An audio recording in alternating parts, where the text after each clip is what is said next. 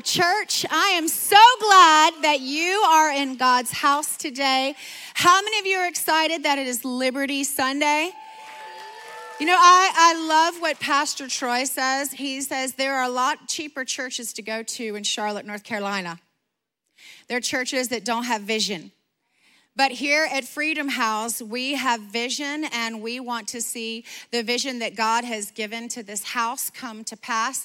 I love the fact of all of you that are sitting in this room today, you're sitting in this chair, you're sitting in this building. We're, we're not in the cold, we're not in the rain. We are in this building because somebody else before you got here decided to sow, and here you are today reaping the benefits of somebody else's sowing. So when we do that later on today, just think about the other people that are going to be impacted because of what you're going to do today. So I'm I'm super excited about that.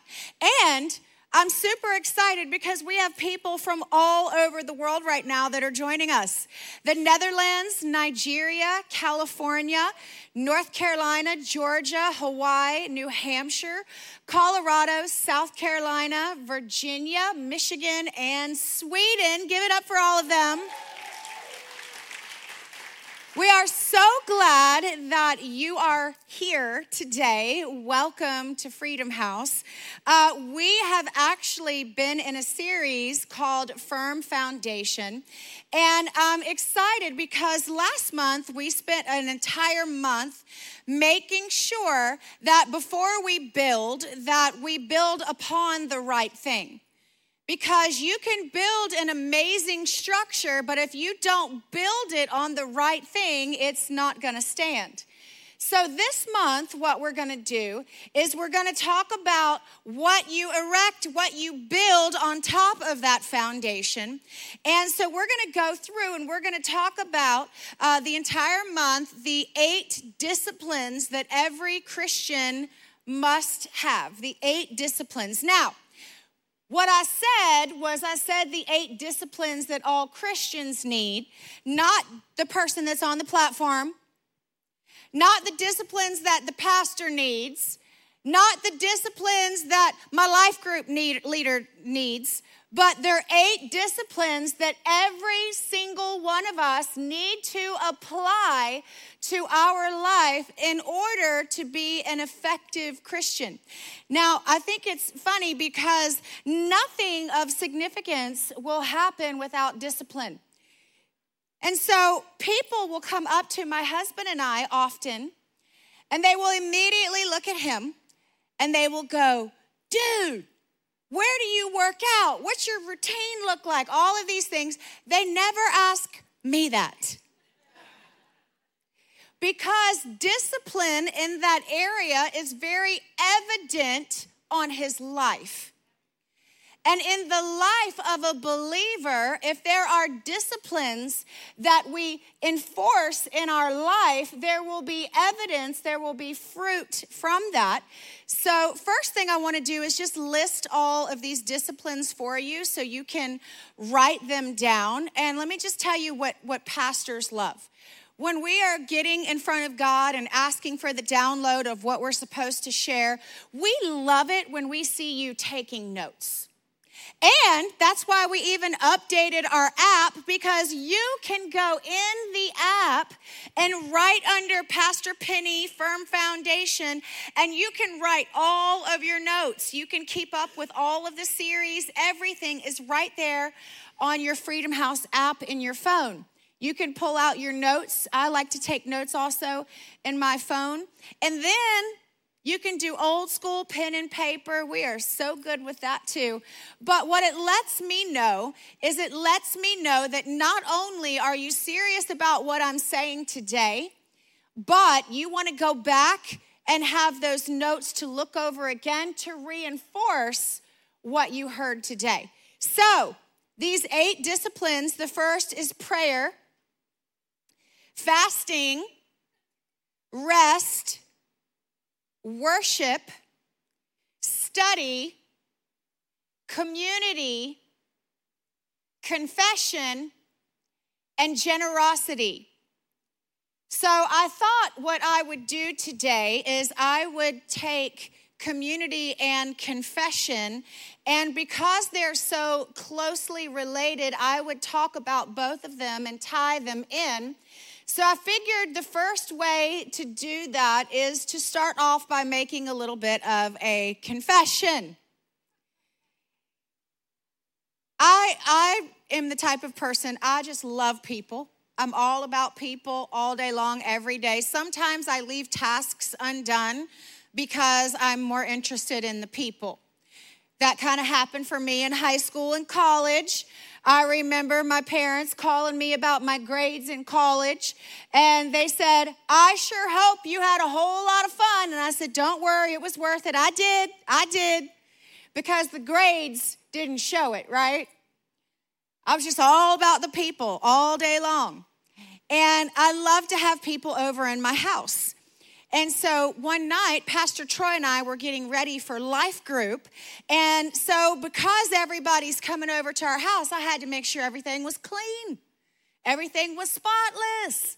So you could you could smell the pine sol, right? It was smelling so good in there, and I was so excited because my countertops were sparkling. The floor was so clean. I mean, there were no toys. There was it was so clean. I couldn't wait for people to come over. But then, if you know me, you know I also like to cook, and you ain't coming over my house and I'm not gonna feed you in some way. So I had made all this food. I put it out all over the counter. Then I made sure to light the candles and I put the music on so I could, you know, get the vibe good for when everybody got there. And it was so incredible. The doorbell kept ringing and ringing and ringing, and I was loving it. Before long, my house was full. I mean, wall to wall people. And I was all excited until these two men in the group got a really great idea. Women would never do this, can I just tell you? These two men before I even had a like slow motion chance to yell, no, these two men go, hey, Pastor P, we're gonna take your sofa and move it. And so each of them gets an end, and like on a count of three, they take my sofa and they move it back like four feet.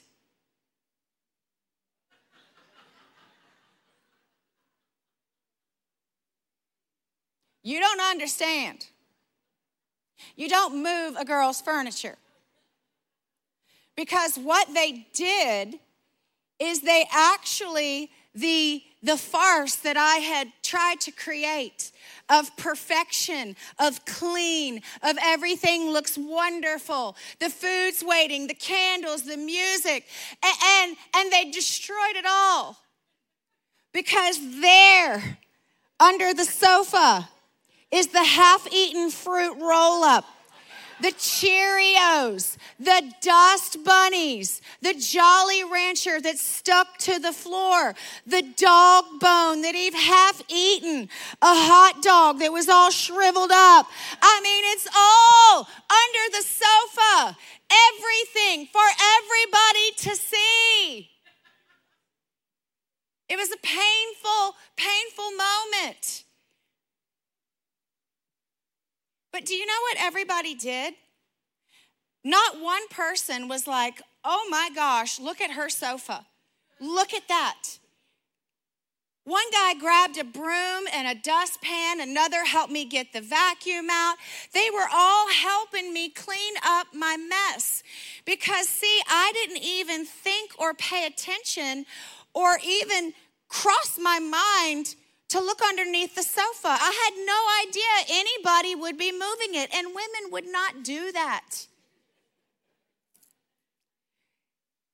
But now, there's a revelation of something that was underneath the surface. And I tried so hard to paint a different picture. And here you go, everything is out in the open. But I love the fact that they helped me clean everything up. They didn't accuse me, they didn't say anything ugly. As a matter of fact, they all probably acknowledged that the same thing was probably true under their sofa. And I think that's what happens sometimes in community. We avoid deep relationships. We keep people at a distance because we want them to perceive a particular idea of who we are. And we know in proximity, they're gonna see our dust bunnies.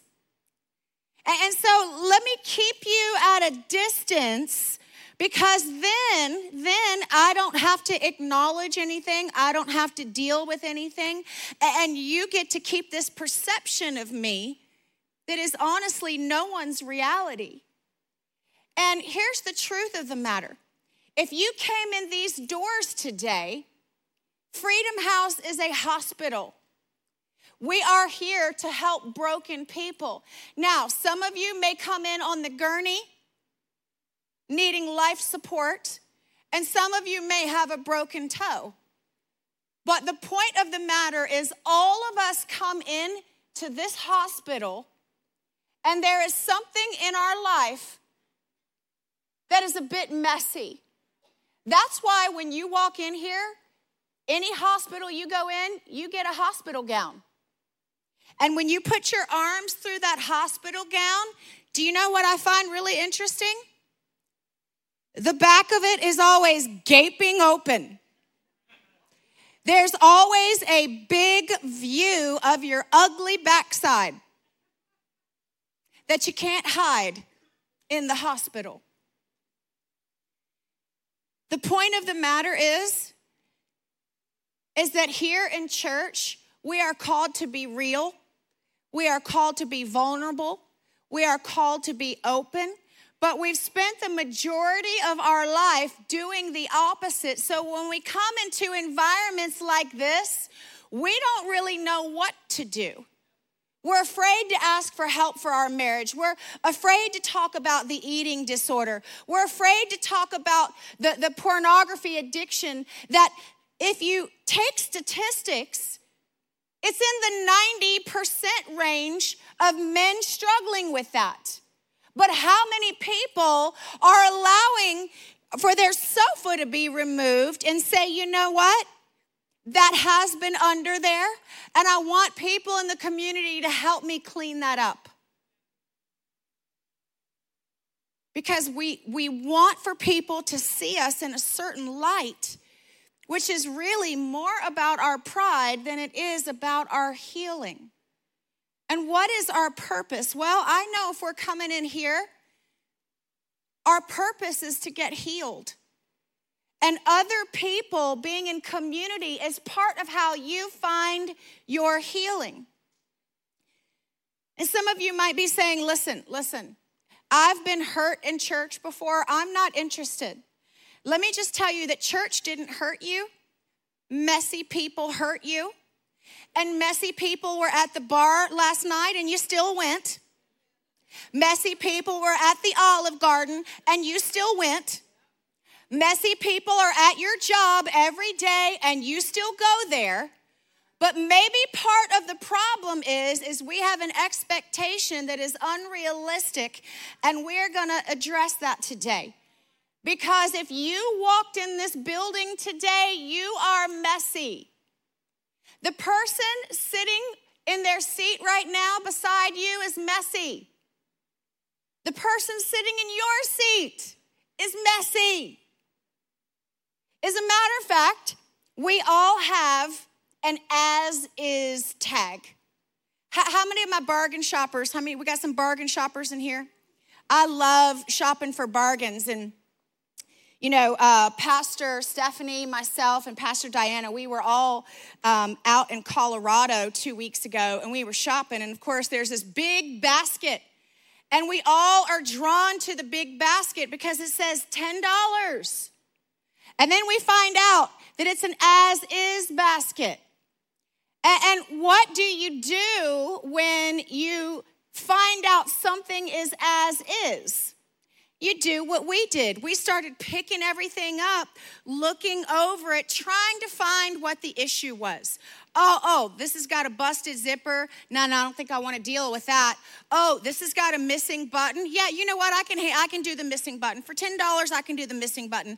Oh, this one's been damaged in the sun. No, I'm not going to be able to do anything with that. Oh, this has got a rip on the sleeve. That is a lot how life is. We all have an as is tag on us. And the thing of the matter is, is you got to look for it sometimes. When we're rummaging through that bin, it didn't tell us what was wrong. We had to look for it. We had to search for it. Proximity. We're turning it upside down, looking around, trying to find what are we trying to find? Is it worth the price I'm going to pay to accept this as is? That's what we're trying to determine. And just before we get any further, I thought what I would help you do just to take this with you is on the end of each seat on the far uh, left hand side, there is a container and there are as is stickers in there. And I want you to reach over grab the one with the as is stickers, and I want you to pull that out because I want you to know this isn't just for Bobby, this isn't just for Susie, this isn't just for Jan, that every single one of us has an as is sticker. And we need to remember that when we engage in relationships. Now, here, here's the thing I wish relationships were this easy, where it was written on our tag hey, she can be a bit bossy. Hey, he, he drinks a little too much. Hey, he's got an anger problem. Hey, she's got a gossip issue. She loves to gossip. Hey, he loves Jesus, but he cusses a little. I wish that all of our issues were right here so we could quickly just go, oh, yeah, I can deal with that. Oh, yeah, I can handle that. But they're not. And so, what happens is in proximity, those things start to come out, and we see the truth. The truth about who people really are. And the truth is, is all of us have issues. As a matter of fact, you want to know what normal is? It's nothing but a setting on a dryer. That's all normal is. It's a setting on a dryer. What if, what if we actually embrace the fact that all of us are messy, all of us come with an as is tag, and here's the thing about the as is merchandise there's no refunds, no exchanges, and no returns. You got to take it like it is. And, and, listen, if you're politically correct today, and you're probably not, or you wouldn't come to this church, there's plenty in Charlotte you could go to. But just for anybody that might just want to incline themselves that way, if me saying you have an as is sticker is a little hard to hear, let me be politically correct for you. You ready for this? Okay, okay. For, for my politically correct people, you are slightly irregular. Because sometimes we don't want to acknowledge that we're damaged because it makes us feel weak.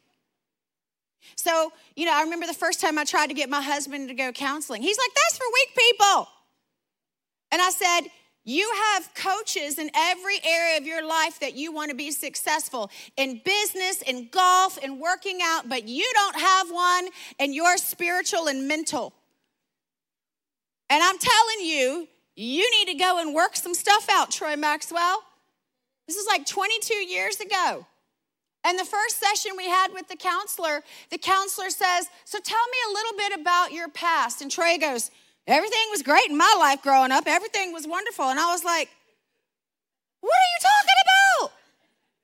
He would have gotten away with that if I was not there. And I began, to, I said, Troy, your mother was a drug dealer. Your father's an alcoholic who had third degree head trauma. You witnessed your mom, you know, being raped.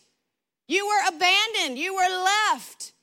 And I just went through trauma after trauma after trauma, like 30 things I spouted off my mouth. And he's like, Well, since you put it that way, he'd never pulled his sofa back. So he was living in this life that, oh, well, everything's just good, everything's okay. But signs were showing up in our marriage. And I said, no, no, no, there's some stuff I feel like we need to dig in a bit. Community brings that out. Now, why does community bring that out? Were they intentionally trying to embarrass me and show everybody how dirty my sofa was? They weren't. As a matter of fact, when that got revealed, they all pitched in to help me. But in our mind, sometimes we want to stay at a distance because maybe we've even convinced ourselves that everything is perfect and great and wonderful. But there will always be signs, check engine lights. Just because we ignore the light doesn't mean that your car isn't out of oil. All the women said, Amen. Actually, the men said, Amen. The women said, Oh, me. So, what if we embraced each other's messiness? Because 20 different times in the New Testament, that word community, that word fellowship is used. It's the word koinonia. And you can't have koinonia at a distance. Let me say that again. You can't have community at a distance. You don't understand, Pastor Penny. I'm an introvert, and this is just me. No, no, no, that's a cop out. You don't understand, Pastor Penny. Like my last church, no, no, no, that's a cop out. You don't understand what I went through growing up. No, no, no, no. That's a cop out. Anytime we don't do something God's way, we are going to look for an excuse as to why. I could have a thousand excuses of why I should not be up here right now. A thousand. But I can either be a victim or I can be a victor. I don't get to be both. I have to choose. So at some point, we've got to relinquish our lives and allow ourselves to get into community. Listen, listen.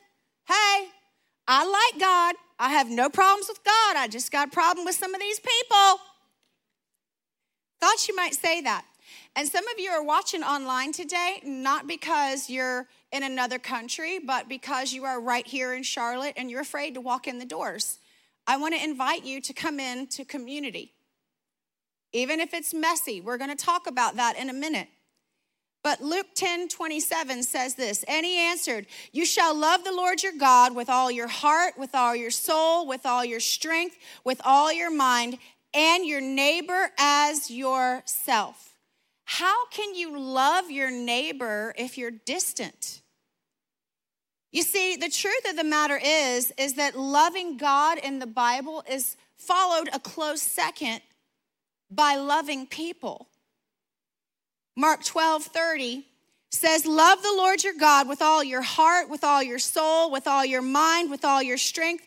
The second is this Love your neighbor as yourself. There is no suggestion greater than these. Does it say suggestion? What does it say? Commandment. 1 John 4 21. And this suggestion we have from him, does it say that? What does it say?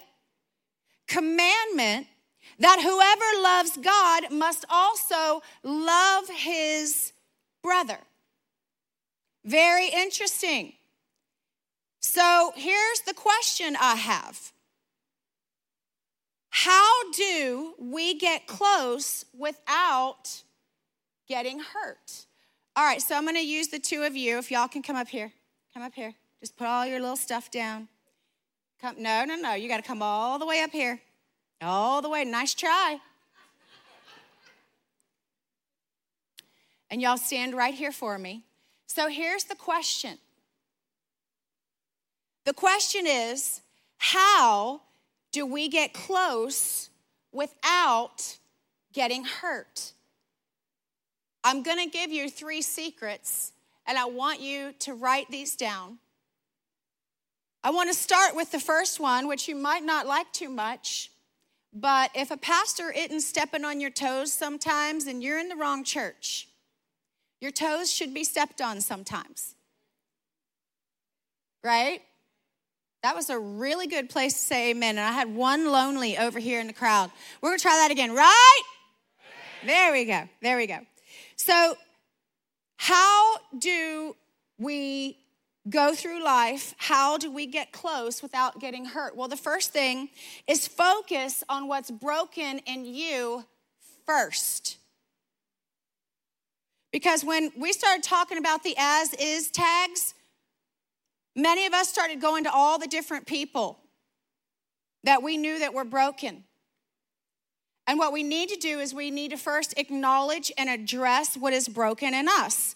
Because in order for us to embrace other people's mess, we have to be okay with our own. And honestly, most people are not. Most people are not. Let me explain to you what I mean. I wrote a book called Setting Broken Bones, and it's all about how to heal from things that have hurt you.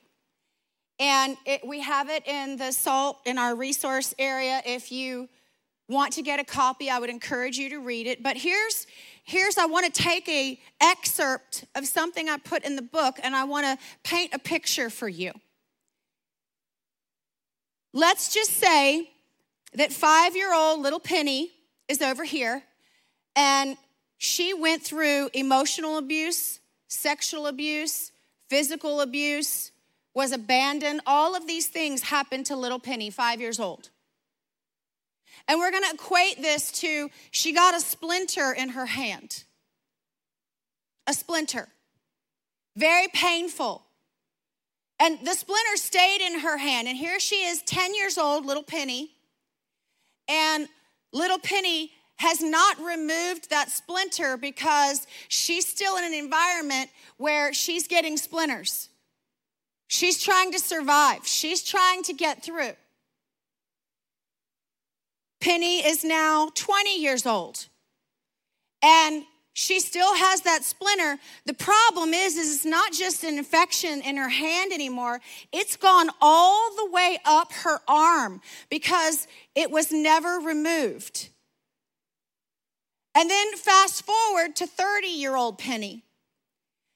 Now it's not just in her arm, it's starting to move across her chest and affect some of her vital organs.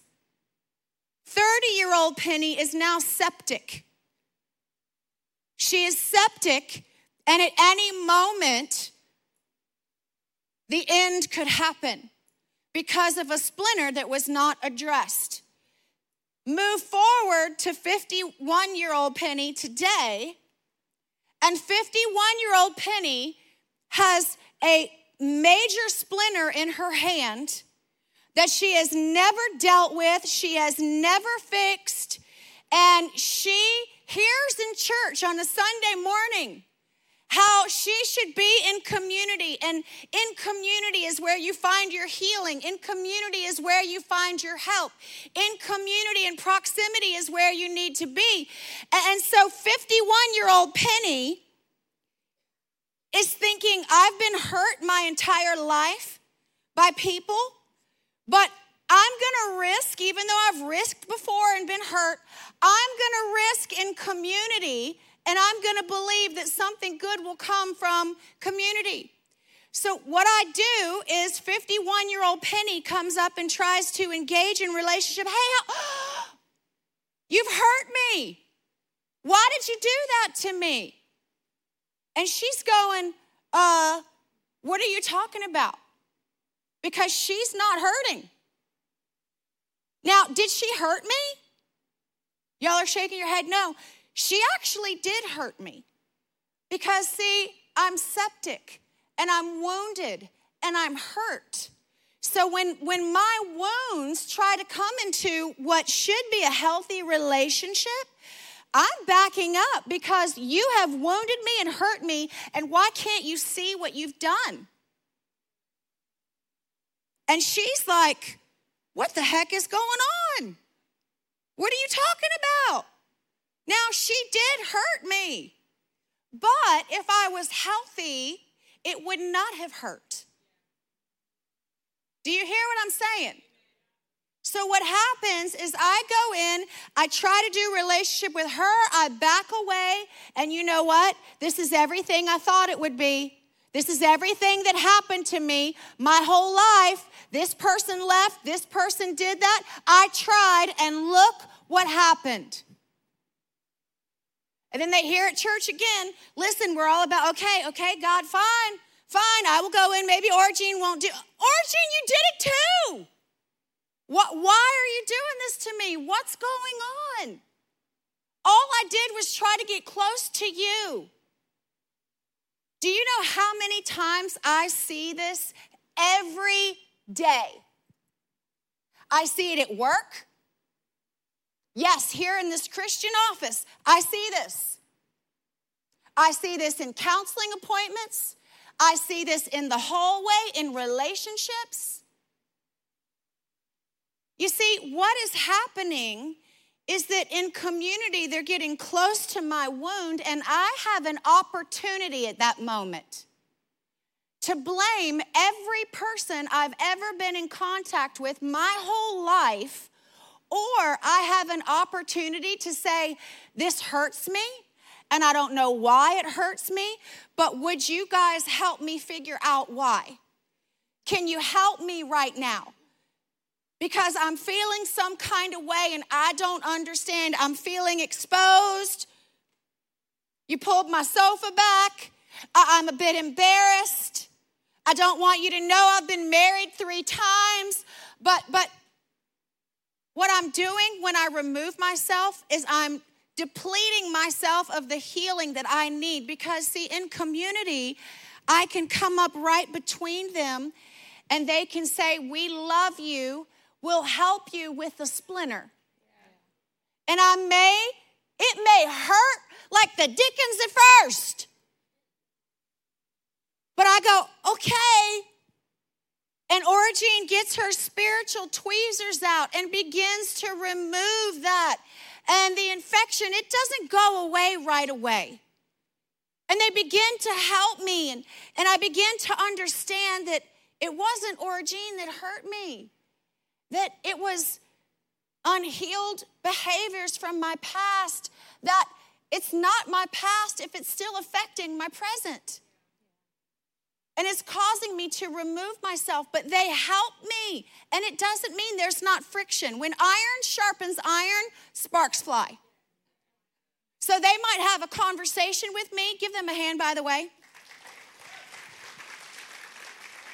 They might have a conversation with me that looks like, hey, there are some unhealed parts of your life, and you need to deal with it.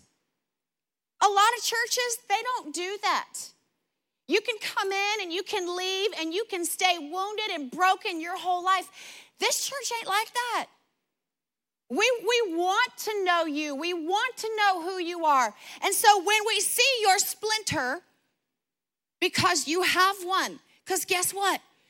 We all got one. Some of us have gotten infected though. And so when we come into relationship, we have to be willing to stretch it out and say, I'm wounded.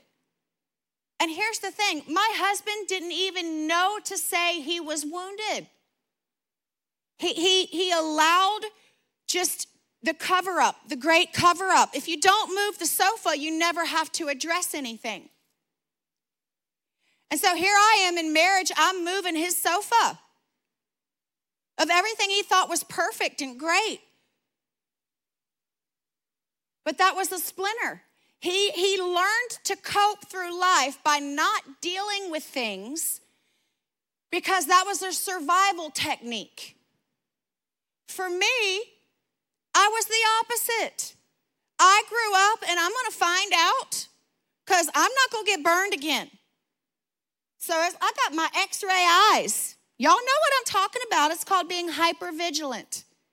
And you don't know you're doing it, you think you're using discernment and wisdom.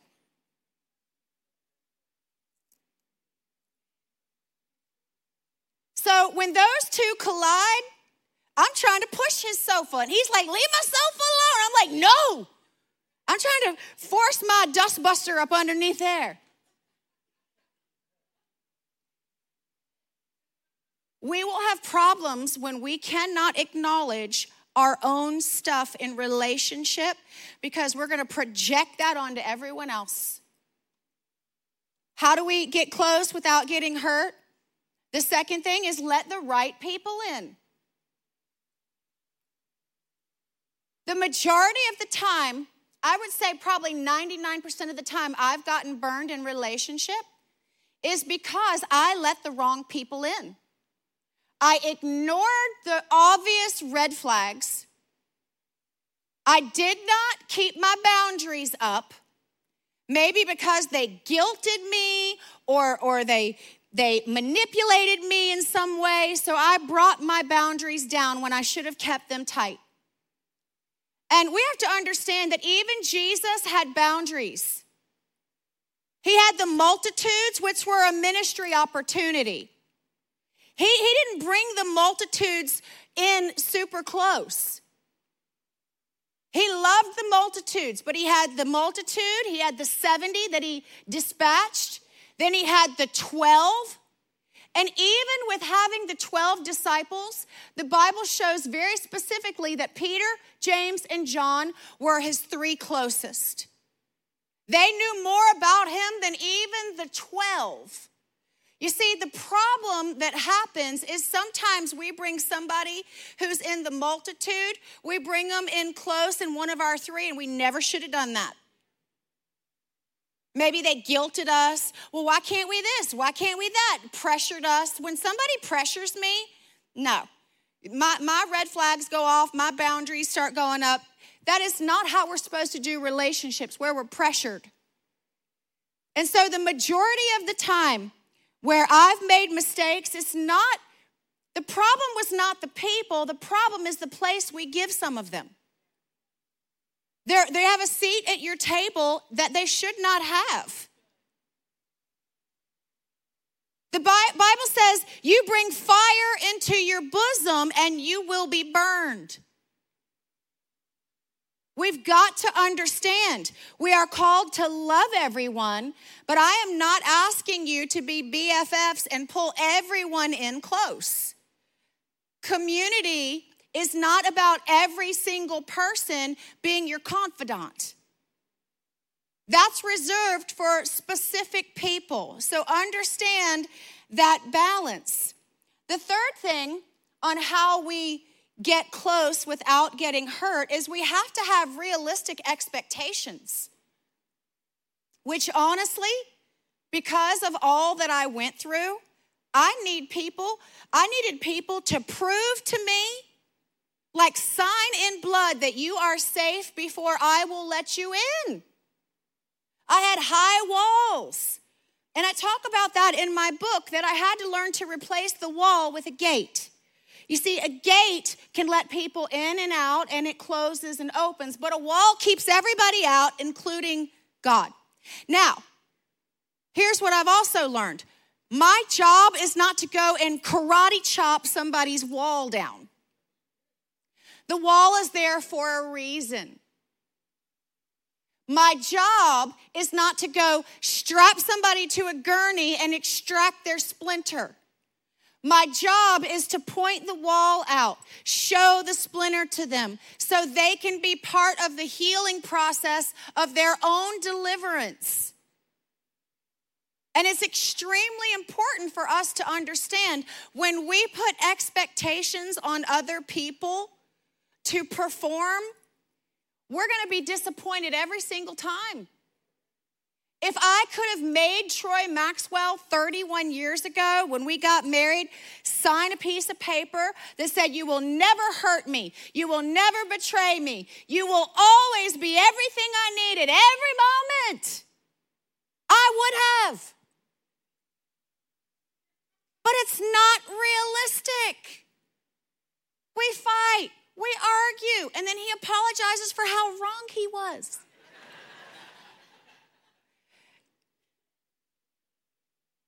Do you know how many times people quit on relationships because they didn't have the tools to work through them? You have two wounded people with splinters in their hands and they're at a stalemate.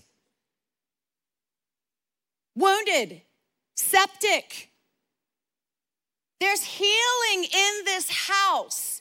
And you have to come and say, I'm going to show my splinter. I want the healing that is in God's house. And I know, I know that sometimes it hurts in the process of getting healed. Just like any surgery, where if cancer is being removed from somebody's body, there's a process of cutting out that has to happen. But here's the thing there is nothing that two healthy people cannot work through. Conversely, there is nothing that two unhealthy people can work through. You got to get the help. You got to get rid of the infection. Proverbs 17 9 says, Love overlooks the mistakes of others, but dwelling on the failures of others devastates friendship. See, here's the thing you can't get out of community because we are designed and fashioned and formed in God's image, and God Himself exists in community. It's called the Trinity. God the Father, God the Son, God the Holy Spirit. Now, they all respect each other's boundaries. Jesus said, I am going, therefore the Holy Spirit can come. The Holy Spirit never said, wait, wait, wait, I want to die for the sins of the world. Do you understand? Three in one, they respected boundaries in community. It's the same thing with us. God is not going to preempt the way that He designed us to reflect His own intensely relational image. He's not going to sidestep it just because, you know, we're an introvert. He's not going to sidestep it because, you know, somebody hurt you in your past. God says we are made for community. And as a matter of fact, I could not find one time in the Bible, not one time, where somebody got their healing where there wasn't somebody else there that helped to aid it. Not one time. Whether it was in Mark and the, the four friends carried the paralyzed man and Jesus healed the paralyzed man and said it's because of the faith of your friends. Whether it was the woman with the issue of blood who, who for 12 long years had a blood condition and she had to leave her isolation and come out to touch the hem of the garment of Jesus amidst the people. Or maybe it was Naaman the leper who, who came and wanted healing and, and he didn't like what the prophet said. And, and his sidekicks, his servants, were like, You need to listen to the prophet. Stop being prideful and listen. And so he did, and he got his healing every single time. You see God show up with healing, there are people involved. As a matter of fact, in James 5 14, it says, Is any among you sick? Let him call on the elders of the church to pray over them and anoint them with oil in the name of the Lord. God doesn't have to use people, He chooses to use people. That is why every week, you want to know why we have our leaders up here in the front?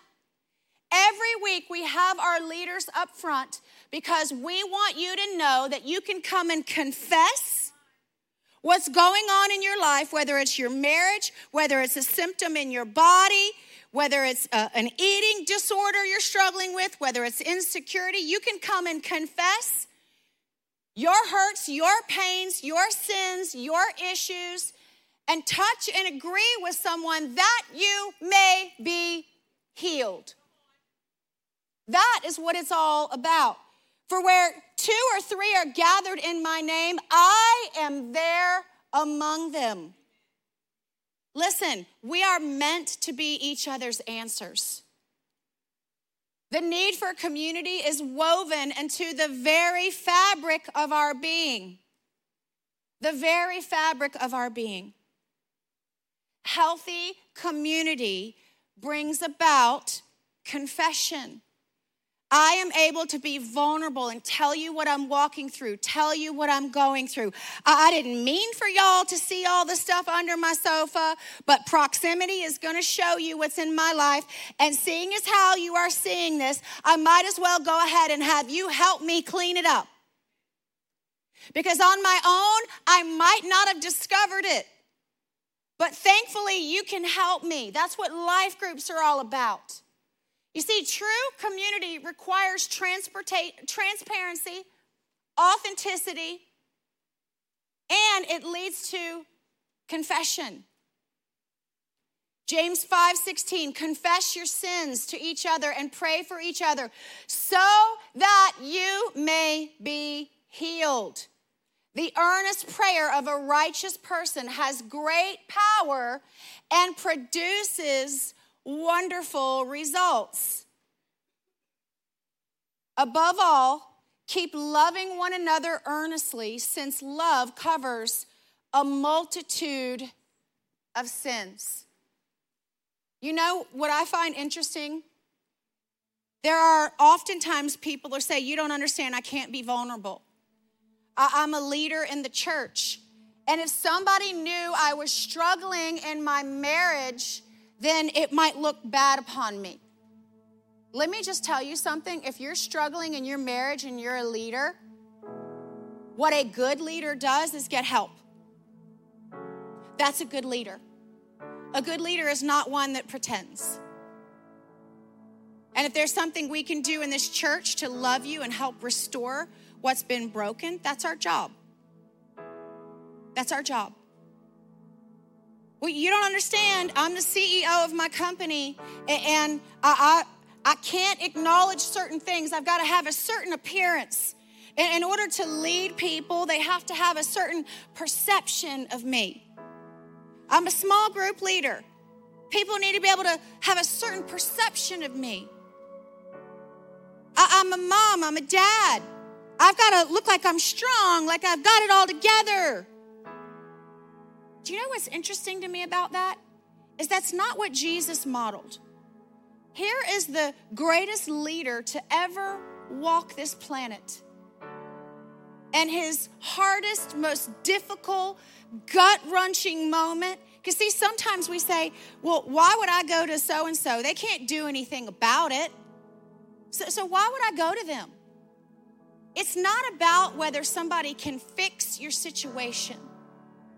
Because Jesus was in the garden distraught.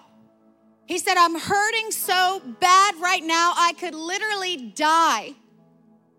God, if there's another way, please do it another way. He was in anguish, the most anguish he had ever been in. And what does he do? Does he try to look like, you know, pompous Jesus? No, he comes broken to the three. Understand, he didn't show this to the multitude. He goes to the three and he said, I am hurting right now unto death. I'm so sorrowful. Can you please just sit with me? Can you be there? And they were human. They fell asleep when Jesus continued to pray. And Jesus goes off and prays some more, and he's still in anguish, and he comes back to them. Three times he does that. He wasn't concerned of, oh, wait, Peter's gonna deny me soon, so I can't really show my face to Peter because if I'm vulnerable, maybe he won't see me as the great Messiah. I mean, a lot of people are already doubting me. I gotta come across a certain way. No. He was vulnerable. I'm hurting. I'm sweating drops of blood right now. I'm in anguish. Please be with me. That's the model that he modeled. Jesus didn't just exist in community here, but because of the Trinity, he also exists in community in heaven. And what I want you to know today is that if you have not been a part of that community, the community of God the Father, God the Son, and God the Holy Spirit, right now in your seat, if you would just close your eyes and bow your head. And those of you online watching, the same thing. If you say today, you know what? I have maybe stepped back, maybe I've built walls to, against God and, and other people. Maybe, you know what? Maybe I've removed myself from that community. Or maybe you've never been involved in God's community and He is asking you to do that today. If you would say, I'm going to bring the walls down, and today I'm accepting an invitation to be a part of the greatest community that there ever was would you just take your hand and just put it over your heart right now? Just take your hand. Say, no more hiding. God, not from you, not from other people. Maybe, maybe you've been hiding in church. Maybe you've been hiding in your relationships with other people for fear, insecurity, self preservation, protection. Take your hand and put it over your heart too and say, God, I'm gonna let you be my protector and stop always trying to protect myself. God, you're a much better protector than I am. Let's all of us say this together today. Say, Heavenly Father, we thank you that you're our protector. We thank you that we can be safe in you. You are our refuge in the storm and we can rest and exhale and know that you've got us no matter what. We relinquish control and we relinquish fear to you, our Savior. In Jesus' name, amen.